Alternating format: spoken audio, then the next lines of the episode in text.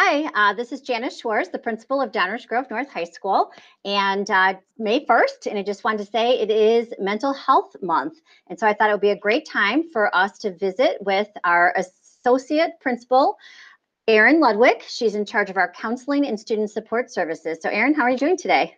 Hi, I'm good. Thanks for having me. How are you? I'm great, thank you. Um, we know that uh, mental health is an issue a lot of our friends and families uh, face all the time, but with the current situation with the pandemic, I'm guessing that we might see an escalation in some anxiety and depression, and I just wondered if you could speak to that. Absolutely. Well, you know, I think it's important um, to first acknowledge that everyone is going through a major adjustment in our daily routines right now. Um, it's really easy to be overwhelmed with workloads and adjustments. Uh, everybody is experiencing it. Um, the whole world's being impacted. So I think we're experiencing a level of stress and uncertainty right now, um, while at the same time we're missing our friends and our normal social interactions. Um, and so all those things I think can factor into how we could be feeling at this time. Yeah, that makes a lot of sense. Um, are there are there any signs that people should be on the lookout for to notice either if they're themselves not feeling quite the way that they normally feel, or if they see a loved one? What should they be looking for? Uh, that's an interesting question, because signs can look different from person to person. Um, so it's important to acknowledge that we may all experience and express our stress and anxiety in different ways. But some signs um, are lack of motivation, you know, feeling like you just want to stay in bed. But some people also can feel restless and a little grouchy. Um, so I really, I think it's being in tune with those that you love and yourself. Um, I know for me, when I'm stressed, it causes me trouble sleeping. Um, but for some of my best friends, they feel it in their appetite. So it varies. Um, but when you start feeling uncomfortable or different than your normal self, I think it's important to listen to your body and mind and, and take that inventory. So it sounds like for uh, a good indicator might be a change in behavior. Absolutely. Absolutely. Okay, good to know. Um, what would you suggest, what advice would you give to somebody who is really kind of struggling with the current times? Um, are there some coping strategies that you would recommend? Uh, sure. Um, I think... Well, May, like you said, May is Mental Health Awareness Month, so there's going to be a lot out there. I think that it's a it's a time where we're going to see resources maybe in places we didn't always. Um, it's always okay to ask for help from your family and your friends. Um, they're with you right now and they care about you. Um, I know the C S S S staff at both North and South are continuing to be available to support students during remote learning, and they're here to help and help students stay connected as much as possible. They're meeting with students uh, via Zoom. Um, Doctor Vince Walsh and I are keeping our D ninety-nine mental health resource website up to date with a lot of the stuff that's coming out. There's great resources for staff and for students and for parents on there. And and most of those resources are free, is that correct? Absolutely, yes. And and we've um, put certain webinars out there for parents, and they're free. We're putting recordings up there.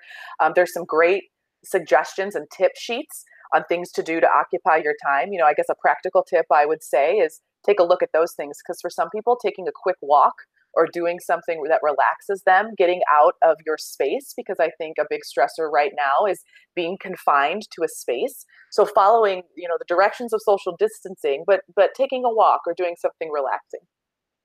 Yes, uh, I, I know for me, that's a big stress reliever, and it's nice when that sun is shining and get out and get some fresh air. Um, one of the things that we've worked at a lot this year at North High School is breaking the stigma of um, student, students and teachers, you know, just people in general who are struggling with anxiety and depression. Um, do you have anything to, to add about our efforts in that area? You know, I've been proud of what we have done as a school community to break that stigma. I think our students really took that project head on and showed a lot of compassion and care for each other. Um, when I think about when we all get to come back together in the fall, I think that we have an opportunity to expand some of that understanding and compassion, because we've all now experienced a little bit of stress and emotional, an emotional time has happened to everybody. So I, as, as much of a struggle as this time has been, I think a silver lining would be that we'll all be able to come back with that compassion for each other and, and take care of that. So I'm, I'm happy of what we've done so far, and I think we're in a good place to do more.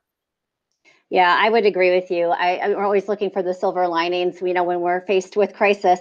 And um, one of the things I've seen is how people are really reaching out to one another and, um, and, and lending a helping hand. And even just little things like, you know, drawing a, a smiley face on the sidewalk, um, you yeah. know, something like that. And I'm a big believer that uh, when you're helping others, you're helping yourself too.